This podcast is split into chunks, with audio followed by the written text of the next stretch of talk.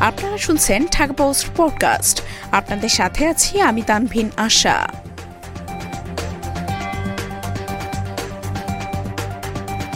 পঞ্চগড়ে কমেছে তাপমাত্রা, খেটে খাওয়া মানুষের দুর্ভোগ।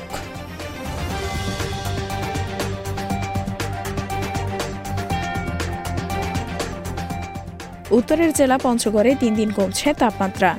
টানা তিন দিন ধরে বইছে হিমেল হাওয়া, সঙ্গে শীতের প্রকোপ। তীব্র শীতে বিপর্যস্ত হয়ে পড়েছে জনজীবন। ভোর থেকে ঘন কুয়াশায় ঢাকা থাকছে পুরো জেলা। দুপুরে সূর্যের দেখা মিললেও রোদের তেজ নেই। বিকেল করালেই শুরু হয় উত্তরের হিমেল হাওয়া। সন্ধ্যার পর থেকেই বাড়তে থাকে শীতের মাত্রা। এ অবস্থায় চরম দুর্ভোগে পড়েছেন খেটে খাওয়া শ্রমজীবী ও কর্মজীবীরা। আবহাওয়া অধিদপ্তর জানায় হিমালয় ও কাঞ্চনজঙ্ঘা দুই পর্বত শৃঙ্গের পাদদেশে অবস্থিত হওয়ায় দেশের অন্যান্য জেলার চেয়ে পঞ্চগড়ের বেশিরভাগ সময় সর্বনিম্ন তাপমাত্রা রেকর্ড হয়ে থাকে। দুই হাজার বাইশ সালের জানুয়ারি মাসে দশ থেকে ছয় ডিগ্রি সেলসিয়াসের মধ্যে বিশ দিন দেশের সর্বনিম্ন তাপমাত্রা রেকর্ড হয়েছিল। গত দুই হাজার আঠারো সালের আট জানুয়ারিতে এ জেলায় সত্তর বছরের ইতিহাসে দুই দশমিক ছয় ডিগ্রি সেলসিয়াস তাপমাত্রা রেকর্ড হয়েছিল।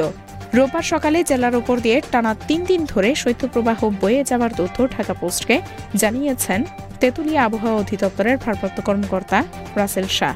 তিনি জানান, আজ সকাল নয়টায় জেলায় নয় দশমিক চার ডিগ্রি সেলসিয়াস তাপমাত্রা রেকর্ড করা হয়েছে। গতকাল শনিবার তাপমাত্রা রেকর্ড হয়েছিল নয় দশমিক পাঁচ ডিগ্রি সেলসিয়াস। তার আগে শুক্রবার রেকর্ড হয়েছিল নয় দশমিক ছয় ডিগ্রি সেলসিয়াস তাপমাত্রা।